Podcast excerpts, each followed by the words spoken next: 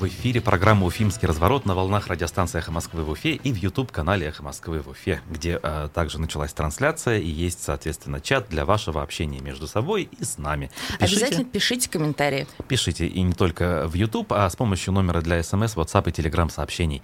Плюс 7 927 304 10 51. Сегодняшний э, вторничный разворот у нас будет по традиционной схеме, где есть угу. фрагмент, где есть обзор прессы, где есть голосование, где есть гость во второй части – мы поговорим о медицине. Да, у нас в гостях будет Кочемаева Ольга Валерьевна, кандидат медицинских наук, врач-невролог высшей категории, доцент кафедры неврологии БГМУ и еще куча регалий по неврологии. Мы поговорим с ней про головные боли, жару, и также, раз Ольга Валерьевна преподает в медуниверситете, поговорим вообще про студентов. Что у нас сейчас там происходит, какие кадры нам будет поставлять медунивер. С учетом того, что есть дефицит этих самых кадров, да. мы об этом, конечно же, поговорим. А пока перейдем к обзору прессы.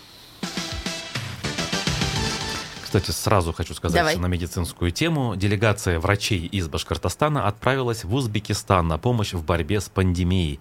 Правозащитники назвали это нецелесообразным. Материал «Эхо Москвы» в Уфе. О командировке специалистов БГМО заявил Ради Хабиров на оперативке вчера. Он назвал делегацию большой, но не уточнил точное количество медиков. Значит, напомнил он собравшимся, что наши медики уже были за последнее время в Абхазии, в Кыргызстане, и сейчас вот они в Узбекистане. А, значит, напоминает наше издание, что в конце июня пресс-служба БГМУ также сообщала о командировке делегации из восьми медиков, а, среди которых были анестезиологи, реаниматологи и инфекционисты, что понятно. Тогда они поехали угу. в Бурятию, то есть не за границу, но, а, скажем, тоже в другой регион. И Антон Орлов, э, координатор профсоюза действия в Башкортостане, нам это прокомментировал. Но он в очередной раз выразил удивление, скажу так коротко, да, что в условиях, когда у нас дефицит, мы продолжаем командировать врачей а, в другие регионы. У меня, кстати, у самого очень сложное к этому отношение. Я не Почему могу точно... То есть я понимаю, вот с точки зрения простой элементарной логики, да, у угу. нас действительно врачей не хватает, командировать вроде никого никуда нельзя. Вот это вот такая простая элементарная логика. Но, возможно, есть какая-то более сложная логика в этой истории, когда когда ты э, командируешь там, может быть, какое-то допустимое количество угу. специалистов, а за это, э, в общем, ты получаешь какие-то другие дивиденды. Денежку? Ну, не, нет, денежка, наверное, в этом случае не совсем э, правильный был бы аргумент и актуальный. Ну, я не знаю, ну, э, ну, не только политические дивиденды, наверное, да, а что-то еще такое, вот то, чего мы не знаем. Кстати, если это есть, то хотелось бы, конечно, об этом узнать. Потому что обычная логика, вот с которой мы начали, она угу. подсказывает, что это делать неправильно. И большинство большинство э, тех, кто за этим следят, они однозначно утверждают, что это неправильно. Я только что проезжала мимо первой поликлиники на Цюрюпе, там уже стоит ну, очередь, не справляются. Там человек уже в 8 стоит на улице, время было полвосьмого утра. Вот, а я еще обратил внимание, что несмотря на лето, а, к педиатру обычному в поликлинике угу. очень сложно попасть. Какие-то прям очереди. Вот вчера буквально зашел в поликлинику здесь рядом на Оксаково. Как будто, я не знаю, зима, разгар пандемии, там гриппа и так далее. Просто даже зайти проконсультироваться с медсестрой не получилось, потому что нужно было вопрос решить быстро. Угу. Ну, там столько мамочек стоит, и я как бы, ну, постеснялся, да? Я ушел обратно. Вот такая вот история. А у меня две новостюшки про транспорт. Во-первых, в Уфе временно закрывается съезд с улицы Сочинской на проспекте Салавата Юлаева. Mm-hmm, вот ну, так, что да. понятно, да. То есть развязку сдали, пишется. вот мы ее как раз демонстрируем на нашем экране, да. и получается там будут а какие-то А съезд съезды. Сочинской закрываем, но закрываем mm-hmm. ненадолго, с 17 по 23 августа. Это потому что будут как раз-таки благоустраиваться работы по съезду. Угу. В районе станции Башнефть как раз таки. Вот, вот, вот, да, мы как раз вот наблюдаем. Пока еще не закрыто, вот, судя по тому, ну что вот едут. Сегодня должны закрыть. Э, схема объезда есть на сайте Башинформа. И вторая новость. У Радия Фаритовича нашла что мы не будем останавливаться на достигнутом. В апреле был запущен экспресс-поезд «Орлан» из Уфы в Кумертау и обратно. И он его пассажиры оценили, на нем ездят за 5 месяцев, там 24 тысячи пассажиров проехались, и Руслан, мы идем дальше, и уже в сентябре этот скорый поезд продлится до Оренбурга. Вот так вот. Ну что ж, любопытно. Я думаю, что найдутся пассажиры. Вообще эти современные электрички это очень удобно, на мой взгляд. Если они еще и будут вот э, регулярно ходить, а не как легенда Урала, которая ну, вот... за, за Урале ходить начинает зимой, а потом раз и нету. Слушай, ну вот судя по инфографике, которая выложена у Радия Фаритовича, время в пути будет 6 часов, стоимость билета 867 рублей, а отправляться, ну вот пока стоит один раз 15-15. Ну, посмотрим, как это будет проходить. Практике, да? В зависимости от спроса же, конечно, который конечно, рождает предложение. всего. Кстати, по поводу врачей и командировки нам тут Любовь пишет, там другие штаммы вируса, поэтому командируют. Чтобы и... познакомиться с новым вот, штаммом. И тогда, если эта логика действительно угу. в данном случае во главе угла, то да. Ну, почему Но тогда нет? это интересно. Почему бы не сказать об этом да, простым жителям? Абсолютно точно, да. То есть люди, во-первых, помогут, во-вторых, наберутся опыта, который переймут, приедут сюда и всем остальным расскажут, как работать в такой ситуации. Ну, абсолютно понятно. И дальше про наши республиканские дела. Давай. ЕГЭ на максимальное количество баллов в Башкирии сдали 104 человека. Нормально. Из угу. них только 36 человек решили поступить в вузы республики. Только или аж 36, это, конечно, с точки зрения оценивающего, да? Э, я так понимаю, власти говорят, что это аж 36 Но человек. Но они гордятся, Хорошо. что 36 человек уговорили остаться в республике. Да, учитывая, что стобальники наверняка могли бы легко поступить как минимум в столичные вузы, да. 36 э, человек все-таки приняли предложение и остались здесь. Я напомню, что также и денежные поощрения э, вручаются таким э, отличникам, скажем, и их педагоги получают определенные поощрения. Что, на мой взгляд, неплохо. От последнего времени столько слышу о том, как падает качество образования, особенно в сельской местности, как формально ко всему подходят. Я вдруг услышал, что, оказывается, даже биологию сейчас э, многие э, преподаватели объясняют ссылками на Википедию. Википедию, господи, это же непроверенный ресурс. Вот, и за год в тетради ученика по биологии, там, в каком-нибудь там пятом-шестом классе, может быть, две страницы использовано на конспекты. И, в общем, если это так и это распространено, то, на мой взгляд, тушите свет очень страшно, что будет дальше. Уровень образования нас, наш катастрофически падает. Вот. Поэтому радуюсь я, когда вот есть стобальники, и, и рассчитываю, что эти стобальники на самом деле настоящие, да, то есть это не то, что у нас где там в Дагестане рекорды бьют по поводу стобальников. Кстати, в этом году про эти рекорды я не слышал, по крайней мере. Мне кажется, просто все эксперты же сейчас в пандемии, в гимнастике, в Афганистане сейчас будут, поэтому это как-то проходит мимо. У меня есть очень интересный материал Башинформа. Я не смогла пройти мимо. Совет мужчин Башкирии начал отбор участников конного тура по проекту «Опора страны». Mm-hmm. Я напомню, что проект «Опора страны» стал победителем конкурса Фонда содействия гражданскому обществу республики. И получается... Он получит деньги. Они получили деньги. 905 тысяч 111 рублей на популяризацию взаимоотношений отцов и сыновей. Вот цитирую. Так, это, это для меня. Ну-ка, ну-ка, как Давай. это мне поможет? А, что у нас говорит, собственно, Зариф Байгускаров, который председатель Совета мужчин Башкортостана. Мы планируем реализацию проекта проекта по повышению роли отцовства. Программа состоит из двух направлений. Организация конного тура отцов со своими детьми и выпуск видеофильмов, демонстрирующих образцовое отцовское воспитание. Ну, я даже не знаю, таки... как это комментировать. Слушай, То есть ты я... поскакал на коне, посмотрел кино и стал отличным отцом? Я бы как минимум прокомментировать бы смог уже и рассказать слушателям, как это выглядит изнутри. А как там э, оказаться? Там не написано? Там нужно подать... Э, они открыли предварительную регистрацию в соцсетях. Вот. Там можно зарегистрироваться, и они будут отбирать. Всего будут всего лишь 30 отцов с детьми. На 905 тысяч 30 всего семей попадут. Слушай, я прям заинтересовался. Надо э, вот после эфира не забыть и заявочку А я вот негодую, знаешь ли, не так мой муж воспитывает нашего сына. Ну, слушай, вот вдруг э, я попаду и узнаю, что там э, вот есть что-то такое уникальное, удивительное, ради чего стоило выделить рублей на 30 э, отцов. А то есть ты поскакал на коняшке и сразу понял, как ну, улучшать я не отношения? знаю, ну раз там задумано и деньги выделены, значит, наверное, экспертам виднее. Может быть, тогда и мы сможем подтвердить, что это Эксперты действительно так работает. настолько виднее, что хотят они его даже пролонгировать на следующий, после следующий год. Хотя еще даже вот в этом году не состоялось. Но если ты зарегистрируешься, будет очень интересно, потом расскажешь. Да, да, да. Я прежде всего для этого и хочу. Понятно. Договорились. Но мы не знаем, да, заявочка сработает или нет. Да. А, значит, э, не можем не отметить, к сожалению, трагедия случилась вчера в республике. По всем федеральным СМИ новость разошлась. В Башкирии женщина выбросила из окна роддома чужого ребенка. Это случилось э, в Стерлитамаке. Э, с третьего этажа она сбросила младенца. Значит, от полученных травм он скончался, уточнили в Следственном комитете. И вот других подробностей... А, ну есть кое-какие. 29-летняя, значит, подозреваемая это угу. все совершила.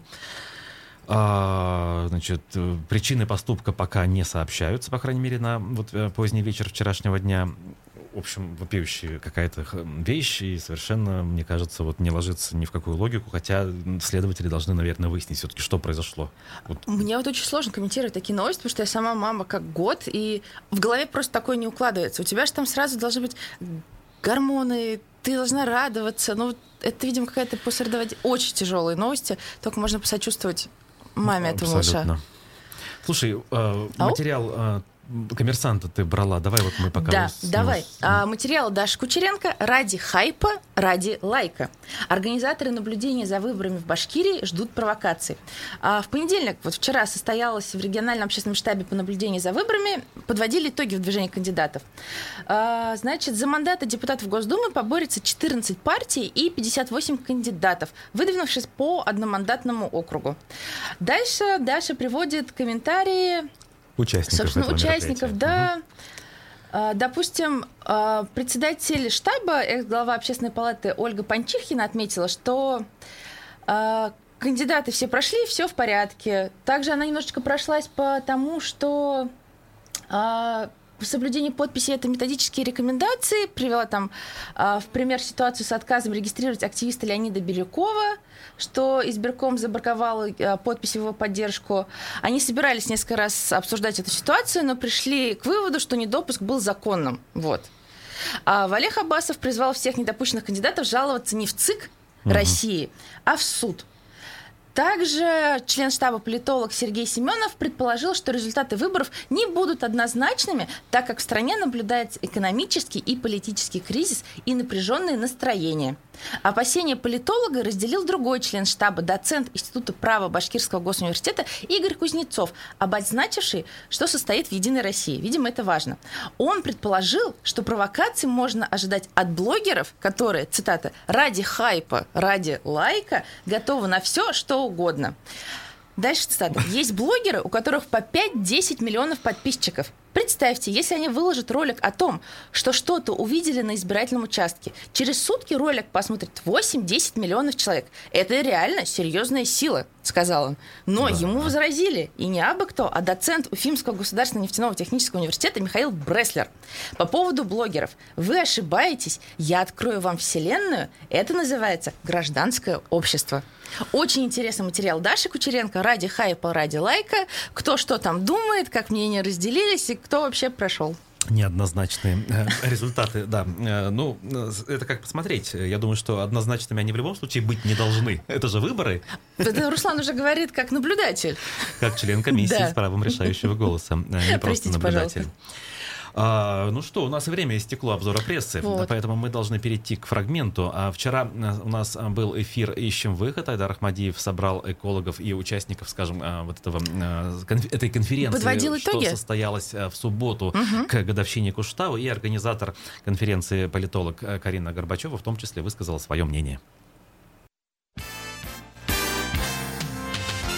Тут э, слушатель в чате пишет, очевидно, что решение экологических проблем, эффективное взаимодействие власти и гражданского общества возможно только в государствах с демократическим строем, где власть отвечает перед тем самым обществом. Пишет Евгений. Трудно не согласиться да, с этим, но все же в наших российских реалиях все ли так плохо? Или можно как-то через какие-то инструменты и через какие, кстати, добиться своей цели? Все зависит от э, позиции самих граждан, потому что под лежачий камень вода не течет. Редко бывает, когда в органах исполнительной власти, законодательной власти или судебной, или муниципальных органах работают эксперты, особенно экологи, которые понимают важность проблем, многослойность и вообще взаимосвязь экологии и жизни конкретного человека. Поэтому нужно, конечно же, использовать разные способы выйти на диалог с властями, опять-таки, разных ветвей власти, использовать для этого также и средства массовой информации, и современные инструменты типа соцсетей. Нужно обязательно пользоваться возможностями вот таких структур, как общественная палата, как советы по правам человека. Для Башкирии это может быть региональный совет или можно обращаться в федеральный совет. Просто люди зачастую не знают, что такие механизмы есть. Или когда знают, то обращаются неправильно формулируя свои запросы. То есть нужно отойти от эмоционального изложения проблемы к более фактологичному, более экспертному подходу. Нужно указывать точки зрения ученых, законы и говорить э, на понятном, скажем так, собеседнику языке. Потому что если, ну как это часто бывает, жители пишут такое эмоциональное письмо даже там президенту России, но по факту там внутри нет содержания, кроме крика о помощи.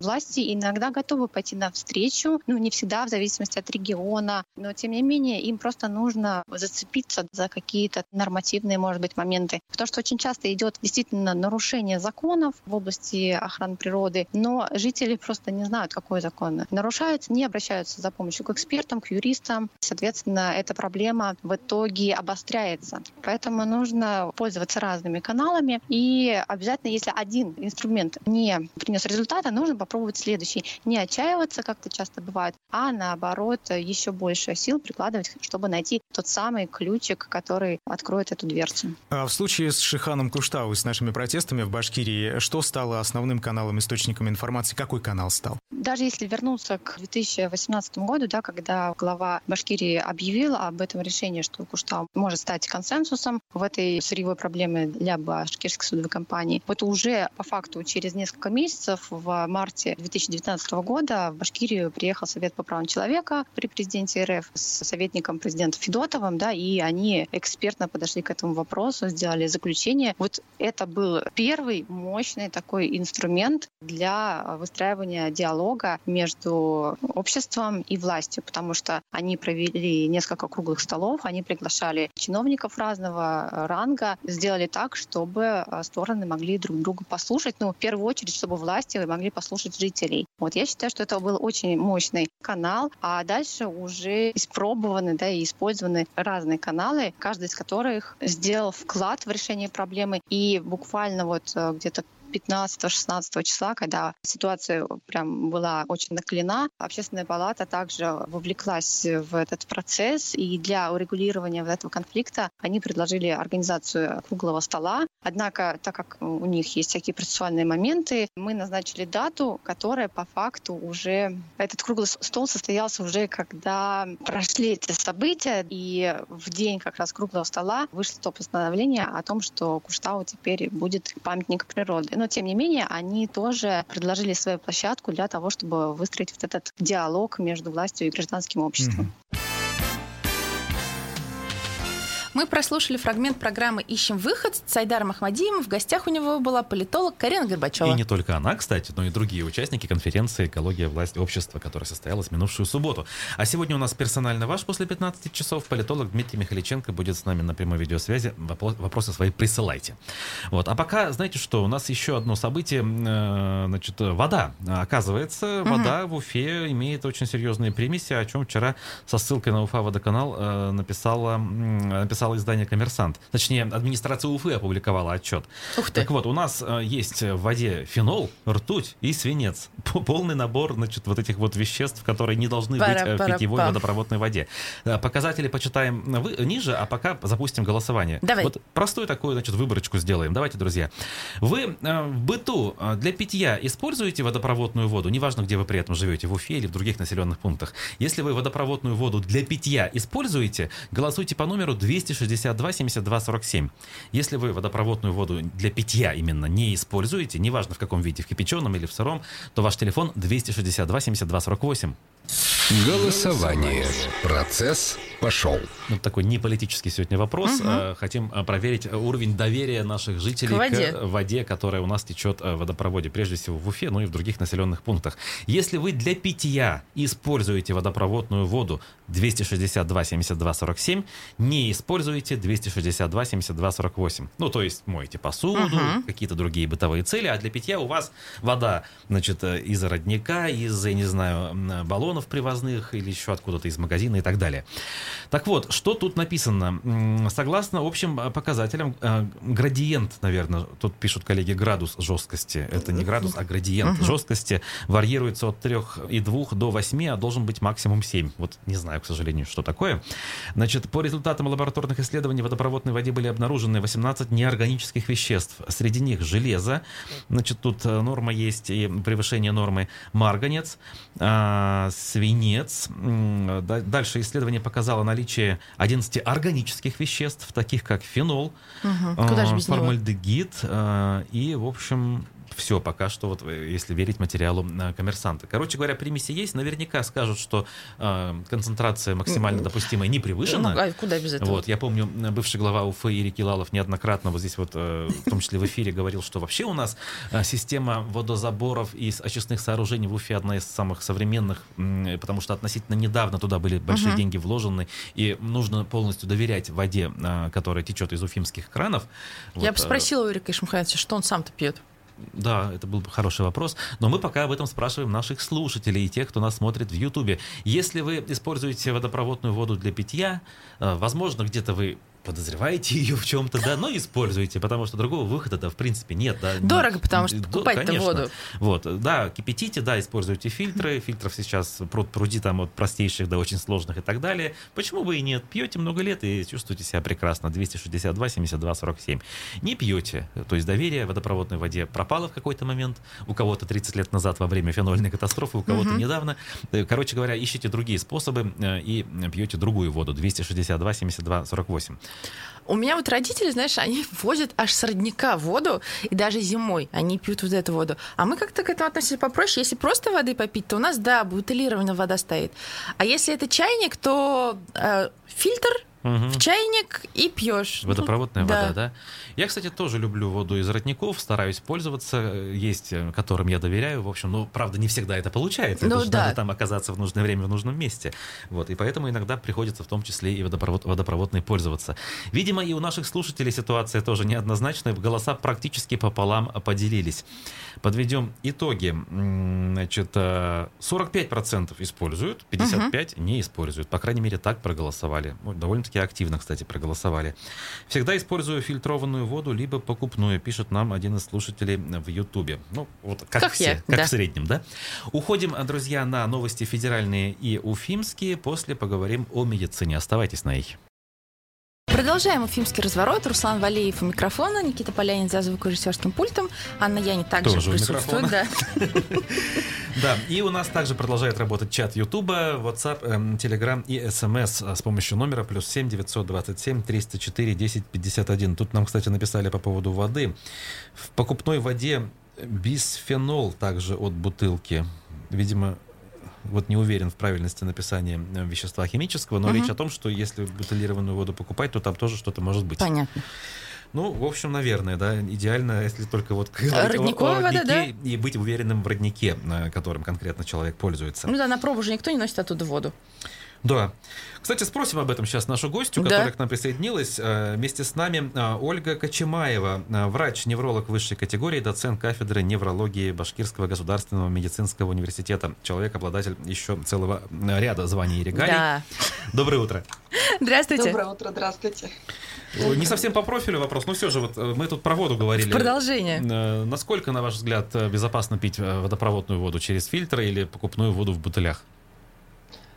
А, я думаю, безопасно пить и водопроводную воду, и качественные источники бутилированной воды. Везде есть свои плюсы, везде есть свои минусы. Я а, в Инстаграм смотрела где-то совсем недавно а, такое громкое заявление написано водопроводной в Уфе, нашли фенолы и так далее. Вот, вот, да, да, да. Начала, угу. да, ужаснулась, начала читать э, сообщение дальше а там написано, что э, проверили содержание ПДК вредных веществ, свинец, фенол и так далее, и так далее, и все они в рамках нормы.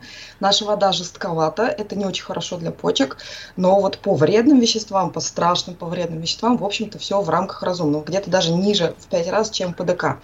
По поводу бутилированной воды, на самом деле в пластике есть достаточно вредное вещество, а, которая может выделяться в воду при длительном хранении, особенно если бутыли хранятся на солнце, угу. на ярком свету. Поэтому здесь вопрос тоже вот такой. Самое оптимальное хранение вообще продуктов и воды – это стеклянная тара. А, по поводу родниковой воды, да, очень важно знать, где этот родник протекает, потому что он тоже может протекать через какие-то слои почвы, в которых содержится, например, повышенное содержание магния или еще каких-то других веществ, которые не очень хорошо при длительном применении будут влиять на организм. А также родник может протекать через какие-то не очень хорошие вещи, где выше по течению находится, ну, я не знаю, скотомогильник, например, mm-hmm. да, самое страшное, что можно представить, или еще что-то нехорошее. Поэтому везде нужно как-то очень критично смотреть на то, что мы получаем, и очень аккуратно ко всему относиться. Обрадую родителей. Вот так. Про родник. Ольга Валерьевна, а если возвращаться к нашей теме э, голова и прочее, вот смотрите, сейчас очень жарко, и очень многие выкладывают как раз-таки в соцсети и просто пишут, жалуются, что болит голова. Жарко болит голова. Что это, как это, это правда связано или нет? Можете рассказать? Как быть? Что делать? А, голова имеет право болеть на жару и на духоту. Это сигнал организма о том, что что-то не то. Особенно э, часто это происходит у тех, у кого есть какие-то уже проблемы со здоровьем, потому что сосудистая система, нервная система, она работает в напряжении, когда нам жарко, это стресс для организма, это некомфортно. Очень тщательно, очень внимательно нужно смотреть за маленькими детьми и за пожилыми родственниками. У них меняется ощущение восприятия температуры, и они по-другому испытывают ощущение жажды. То есть они могут не испытывать ощущение жажды, хотя уже на самом деле они обезвоживаются. В таком случае первым шагом, если у вас на жару, на э, такую экстремальную жару заболела голова, убедиться, что вы не перегрелись на солнышке, да, что вы не схватили тепловой или солнечный удар. То есть рекомендации стандартные, светлая одежда, избегать критического времени нахождения на солнце, это вот от 10-12, от 10-11 утра до 3-5 вечера тщательное питье. Причем просто вода, иногда ее бывает недостаточно, потому что с потом мы теряем соли, и организм может реагировать не столько иногда и на обезвоживание, чисто потерю воды, и на потерю солей, например, калия, натрия, хлора вместе с потом. Поэтому пищу нужно досаливать, подсаливать. В некоторых случаях даже можно использовать ну, такие специальные а, средства, которыми иногда допаивают людей, у которых есть обезвоживание. Ну, типа я, наверное, не буду называть название препаратов, потому что это, наверное, будет расценено не совсем не правильно. Да. А, а, и пить побольше воды, носить головной убор – это обязательно. Если голова разболелась, и она разболелась а, вы можете принять стандартную таблетку привычного для вас обезболивающего препарата. То есть если голова болит, вообще для оценки интенсивности головной боли используют шкалу от 0 до 10 баллов. Она называется визуальная аналоговая шкала. И э, 10 баллов это невыносимая головная боль, 0 баллов это идеальное самочувствие. То есть вот есть привычные головные боли, есть непривычные головные боли. Если это стандартная для вас привычная головная боль, которая приносит дискомфорт, и вы не злоупотребляете обезболивающими препаратами, головную боль ну, лучше снять, потому что это тоже дополнительный источник стресса для организма. А, ну и вот, пожалуй, пожалуй, все. То есть голова болеть может. Это сигнал о том, что что-то произошло не так, что вы для вас эта жара некомфортна, и какие-то меры нужно предпринять. Вентилятор, уйти с солнышка, не выходить в такую жару, побольше пить, обязательно больше пить. А если голова болит несколько дней? Это уже повод Здесь обратиться воп... к врачу? Здесь вопрос такой. Вообще при головной боли а, разрешите, я вообще уйду в, в, в самое начало. Давайте. А, боль самая частая жалоба вообще взрослого населения по миру. Среди всех болевых синдромов головная боль – это самая частая, одна из самых частых жалоб на боль вообще. вообще. Между собой лидируют боли в спине и боли головные. Существуют боли, которые не вызывают тревоги, и существуют боли, которые тревогу вызывают. Я хотела бы, наверное, сейчас назвать красные флаги. Это тогда, когда головная боль является, скорее всего, источником, ее источником является какое-то серьезное заболевание, и нужно как можно быстрее обращаться к врачу. Вот красный флаг – это впервые в жизни появившаяся головная боль. У вас никогда не болела головная боль, и вдруг у вас начинает болеть голова, и она болит, и болит, и болит. Когда головная боль привычная, но она вдруг поменяла свой характер. Вот вы 10 лет, у вас голова болела вот так, а сейчас она стала болеть вот эдак. Когда головная боль сопровождается тошнотой и рвотой, особенно неукротимыми, это красный флаг. если головная боль впервые появилась в возрасте старше 50 лет. Если головная боль называется, является громоподобной. Громоподобная головная боль – это боль остро возникшая несколько секунд, чрезвычайно интенсивная, к 10 баллам стремящаяся. Если головная боль возникла у человека, который болеет э, ВИЧ, или который болеет онкологией, или который получает иммуносупрессивную терапию длительную, например, на фоне тяжелых каких-то аутоиммунных заболеваний. Если головная боль стала возникать и усиливаться в положении лежа, то есть каждое утро у вас будет головная боль, и это непривычное для вас состояние. Если головная боль сопровождается неврологической симптоматикой, например, слабеет рука, не имеет язык, а, ухудшается зрение, если головная боль усиливается при кашле, вот это красные флаги. Это тогда, когда к врачу нужно идти обязательно. К какому, Если кстати, вас... врачу? А, уточним давайте. Сразу к неврологу или достаточно к терапевту? А если повезет, то к неврологу. Насколько я знаю, в поликлиниках к неврологу попасть просто так это достаточно большой квест. Угу. Но если мы имеем дело с красными флагами, конечно, лучше идти к профильному специалисту, потому что это может быть признаком тяжелого заболевания, например, субарахноидального кровоизлияния, когда рвется сосуд в головном мозге, изливается кровь, и это, в общем-то, потенциально очень опасное состояние. А если вы имеете головные боли, длящиеся по несколько дней, но такая головная боль для вас привычная, не меняется ничего, вы 10 лет с такой головной болью, в общем-то, ничего экстренного не произошло. Это стандартная для вас привычная головная боль, поэтому, ну, экстренности, прямо экстренности в этом случае нет. Конечно, к врачу нужно идти разбираться, uh-huh. почему это у вас голова болит по несколько дней, но экстренности в данной ситуации нет. А если очень сильно болит голова, можно вызвать скорую? что вы сделали какой-то укол, допустим? Да, можно, но при этом нужно помнить, что, например, есть такое очень частое состояние, первичная головная боль, которая называется мигрень. При ней голова может болеть в 10 баллов до 3 суток. И эти приступы болевые, они повторяются у разных людей с разной частотой. От раз в год на фоне стресса до 4, 5, 6 раз в месяц. Вот если вы а, имеете несчастье или неудовольствие быть обладателем такой головной боли мигрени. Приезды скорой помощи, это, да, она снимет, может снимет, может не снимет укол угу. этой скорой помощи головной боли, но в случае мигрени вам опять же нужно обращаться к врачу, чтобы вам подобрали профилактическую терапию, терапию профилактическое лечение направлено на то, чтобы уменьшить частоту и интенсивность таких интенсивных, простите за тавтологию, болевых угу. приступов. Ну да, понятно, скорой помощи не напасешься как бы на каждый э, приступ. Ну, то есть, да, скорая помощь иногда бывает нужна. То есть, когда у человека интенсивнейший болит голова, он не может поднять голову от кровати, когда его тошнит, рвет, конечно, скорая помощь может приехать сделать там внутримышечный, внутривенный укол обезболивающий, укол противорвотного средства, будет легче. Но если это мигрень, это экстренная, экстремальная мера, и нужна, нужен способ, чтобы так голова больше не болела. Или пусть она болит реже, или не так интенсивно. Угу. Вы знаете, хотелось бы э, ваше мнение по поводу того, как э, коронавирусная пандемия э, повлияла на ситуацию с теми заболеваниями, на которых вы специализируетесь. Ну, я пример приведу. Значит, э, начали говорить в Минздраве, что в прошлом году э, статистика там по инфарктам стала лучше, потому что там, я не знаю, или хуже. Вот сейчас я Поджались как бы и перестали умирать? Короче говоря, часть людей, э, часть болезней уменьшилась, потому что люди стали больше профилактироваться, а часть, наоборот, увеличилась, потому что люди боялись обращаться обращаться к врачам, э, ну, как бы по понятным причинам. Зачем ходить в больницу лишний раз, когда можно дома пересидеть? Вот по вашей части как? Ну, я, наверное, обращусь к данным статистике, потому что мое мнение это мнение личное uh-huh. э, такого одного человека. Лучше оперировать какими-то цифрами вот э, общими. Э, я сравнивала статистику, любопытство ради смотрела статистику отечественную, смотрела статистику зарубежную. Uh-huh.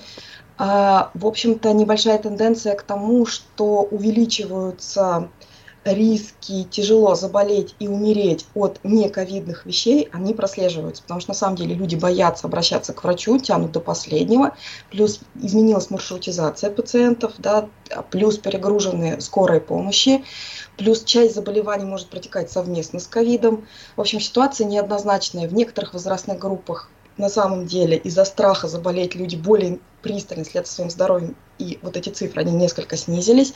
В некоторых возрастных группах они увеличились. Но в любом случае э, нынешняя ситуация, это ситуация такая рисковая, потому что может не успеть доехать скорая помощь, может быть перепрофилирован а, стационар, занимающийся специализированной помощью, можно бояться попасть в больницу и ждать до последнего. Ну, однозначно ответа, наверное, я вам не дам, угу. но риски, они, да, да. А, а влияние, э, значит, э, я о чем? А, вот коронавирус, э, есть, как бы, понятно, сам вирус, а есть побочные эффекты, да? И помню, первые месяцы вот постоянно какие-то новые чудные открытия возникали. О, смотрите, коронавирус там повлиял, там, оказывается, на обоняние вначале, да, да, потом еще на что-то.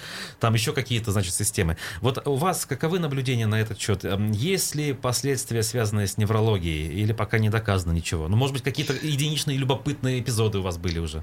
Последствия есть, я до сих пор продолжаю удивляться, и, в общем-то, все мировое сообщество продолжает удивляться. Статьи, они так иногда и выглядят. Боже мой, неужели еще и вот это вот, да? а, То есть, ну, это на самом деле так. А, очень э, часто при ковидной инфекции встречается головная боль и интенсивная головная боль. Это может быть связано и с самим воздействием вируса, а, и с тем, что иногда на фоне ковидной инфекции развивается а, осложнение, связанное с воспалением оболочек головного мозга. Это вирусный менингит. Uh-huh. А, обычно таких пациентов не пунктируют, то есть для того, чтобы доказать менингит, пунктируют. Но такие пациенты достаточно тяжелые, и, в общем-то, головная боль не самая страшная проблема в этом случае, но вот есть. И по личному опыту, по, по опыту консультаций своих там, однокурсников, родственников, я этот момент э, находила. В некоторых публикациях описывают некоторое увеличение частоты инсультов, потому что, ну, как уже известно, ковид, он увеличивает склонность крови к тромбообразованию, соответственно, повышаются риски э, развития нарушения кровообращения. Иногда на фоне ковида чуть после него а, появляются аутоиммунные заболевания нервной системы, такие, например, как рассеянный склероз. А четких цифр статистики я вам, к сожалению, не приведу, я их не помню, но такие публикации есть. А, на фоне ковида а, описаны риски развития такого заболевания, как аутоиммунная полинейропатия, перевожу на русский язык. Да, да, да. Это когда в большом количестве страдают периферические нервы, собственный организм начинает неправильно воспринимать оболочки периферических нервов. А, смежная с неврологией, психотерапевтической, психиатрический раздел. А, вообще статьи пишут, что а, чуть ли не на 90% увеличились а, частоты возникновения тревожных и депрессивных расстройств, даже у относительно здоровых людей, не болевших ковидом, потому что ситуация очень тревожная, мы все боимся, заболеем, не заболеем, можно ли куда-то ехать, а если мы поедем, если мы там заболеем. Ну, в общем, вот это четко а, доказано. Ну и последняя статья, которую я увидела вчера, а, я сейчас не помню источник, по-моему, New England Journal of Medicine а, они связаны для ковид с повышением риска болезни Альцгеймера. Ну, то есть... Уже до этого дошли. Э, ну, там, конечно, вопросы, вопросы, вопросы, но да. Так, э, ну, раз уж ковид, э, то и вакцинацию надо затронуть. Обязательно. Что вы скажете по поводу действия тех же самых наших российских, прежде всего, вакцин, спутник Ви там и так далее? Есть ли побочка с точки зрения неврологии? И вообще, что вы рекомендуете, вакцинироваться или нет? Ох, вы мне задаете такой сложный вопрос. Я могу ответить двояко. Я могу ответить как э, персонаж, просто высказать свое личное мнение. Лично я за вакцинацию. Я переболела ковидом, и я сама вакцинирована. А, у меня кончились, я заболела в марте прошлого года, к январю этого года у меня абсолютно полностью кончились антитела. Я контактирую с пациентами, я контактирую с массой студентов. Это страшные люди в плане того, что они молоды, они легко переносят заболевания, как молодые, они могут быть бессимптомные. Я уже из этой категории выпадаю. А, и поэтому э, у меня есть мама, которая пожилая, у которой сахарный диабет, онкологическое заболевание. Ну, то есть мне страшно. Угу. Я вакцинировалась, сама я вакцину перенесла достаточно тяжело. Я температурила, у меня болела голова, у меня болели мышцы. А, мне было, в общем-то, не очень комфортно, но э, я, как, как человек я боялась вакцинации, но я понимаю ее пользу. Болеть страшнее, получить осложнение от заболевания для меня лично страшнее, чем вакцинация. Я попыталась перевакцинировать всех, до кого дотянулась. Я, я вакцинировала маму, несмотря на сахарный диабет, операцию на сердце, на, ну, вот онкологическое заболевание, потому что мне страшно э, ходить в поликлинику с таким родственникам или в больницу очень страшно, потому что это очень высокая гарантия получить заболевание. с позиции человека, причастного к, ну, ну, к науке, да, с позиции профессионала, я перечитала статьи, которые публиковались с побочками, с рисками, с пользой. А, по спутнику я сейчас не занимаюсь пропагандой или рекламой, просто говорю. Спутник – единственная вакцина, про которой опубликованы полноценные данные полученных исследований. Да, они до конца не завершены, но полностью опубликованы в англоязычных журналах, рецензируемых. Статья прошла отбор независимых экспертов, то есть э, это не только мнение наших ученых, это взгляд со стороны. Плюс Аргентина, в которой прививают спутником, публикует свои личные данные. В открытом доступе в открытом доступе, в англоязычных журналах, высокорейтинговых журналах, цитируемых, уважаемых. То есть туда просто так нельзя подать статью, даже если очень хочется, даже если вы попытаетесь заплатить деньги за публикацию.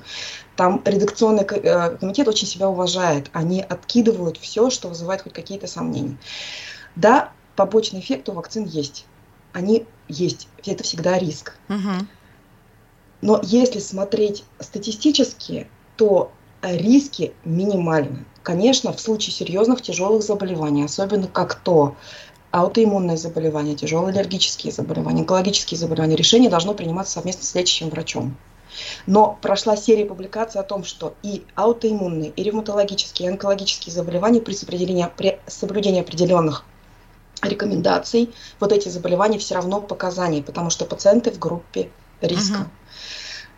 Все должно быть взвешено. Сказать огульно «прививайтесь» – это замечательно.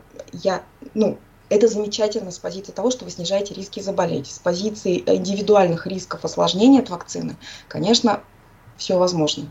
А как пишут на таблетках, посоветуйтесь со своим лечащим врачом. Да, обязательно обсудите с врачом. Ольга Валерьевна, а вы сказали, что студенты страшные люди, как раз хотели... Кавычка. Вот эти... Ну, понятно, да. Вот смотрите, а, а были же на удаленке. Потом вот эти все заболевания. Как у нас вообще студенты, они адекватно, они знают, как молоточек в руках держать. Что вы скажете, повысился ли престиж вообще медвуза на, на фоне того, что сейчас такая нехватка медперсонала? Стало ли это престижно? Что вообще происходит в университете? Про престижно сложно сказать. Конкурс в медицинский университет всегда достаточно высокий. Ну, это отражает престиж профессии, mm-hmm. я думаю. То есть, если люди туда стремятся, это говорит о том, что это востребовано, нужно, и э, абитуриенты заинтересованы в этом. В прошлом учебном году, по первой половине года, мы занимались дистанционно. Конечно, это очень тяжело вообще для, для всех, для студентов, для преподавателей, э, потому что практическая порция медицинской науки – это ну, показывать. А ты вынужден, ну, я не знаю, как-то на себе, на пальцах, на видеороликах студентам даешь какие-то задания о том, чтобы они дома родственников помучили, потом это все вместе обсуждаешь, все это очень тяжело, очень долго, то есть это гораздо проще в группе один раз показать и все. А во втором семестре с зимы, с февраля после каникул мы вышли на очное обучение и, в общем-то, максимально попытались компенсировать вот эти ну, страшные вещи в плане дистанционного образования. Я надеюсь, это получилось у всех и у нас как у преподавателей, у студентов. А, а, экзамены летней сессии были сданы очень неплохо. Ну, мне хочется верить, что это отражение того, что мы попытались и догнали угу. нашу дистанционку. То, что будет в сентябре, пока непонятно, потому что у нас вся такая движуха по поводу того, что и как будет происходить в учебном году, начинается после 25 августа, когда все выходят из отпусков, собирается ректорат, проходят ученые советы и определяется тактика вообще, вот что, как, когда будет. Это, до этого мы пока еще не добрались. Сложно сказать, очень хочется верить, что это будет э, очное обучение, потому что дистанционка тяжела, ну, очень, на мой взгляд. Угу. Ну, буквально до конца минуты. Вот хотелось бы еще чуть глобальнее шагнуть с точки зрения образования. Э, башкортостанская медицина и Башкирский медицинский университет, на ваш взгляд, на сегодняшний день, скажем, в растущем тренде или все-таки на падающем? У нас все-таки в последнее время часто говорят, что падает качество образования угу. в целом, э, не по медицинским специальностям. А вот что в медицине, на ваш субъективный взгляд? Я считаю, что качество образования, а, ну, предела совершенства нет. И если пользоваться вашей терминологией, БГМУ в растущем тренде. Uh-huh. мы взаимодействуем с международными вузами, э, внедряются какие-то фантастические методы лечения совершенно, э, какие-то совершенно новые технологии диагностики. Одна из позиций, которая оценивает качество работы вуза вообще, когда оценивают сам вуз, это наука и внедрение науки в практику мы находимся на достаточно хороших позициях, и это все продолжает развиваться. Очень хочется верить, что так будет и дальше. Спасибо. Спасибо большое. Это внушает оптимизм. Да. Благодарим нашу сегодняшнюю собеседницу, врача-невролога высшей категории Ольгу Кочемаеву. Спасибо большое. С вами были Анна Яня, Руслан Валиев и Никита Полянин за звукорежиссерским пультом. Оставайтесь на эхе. До свидания.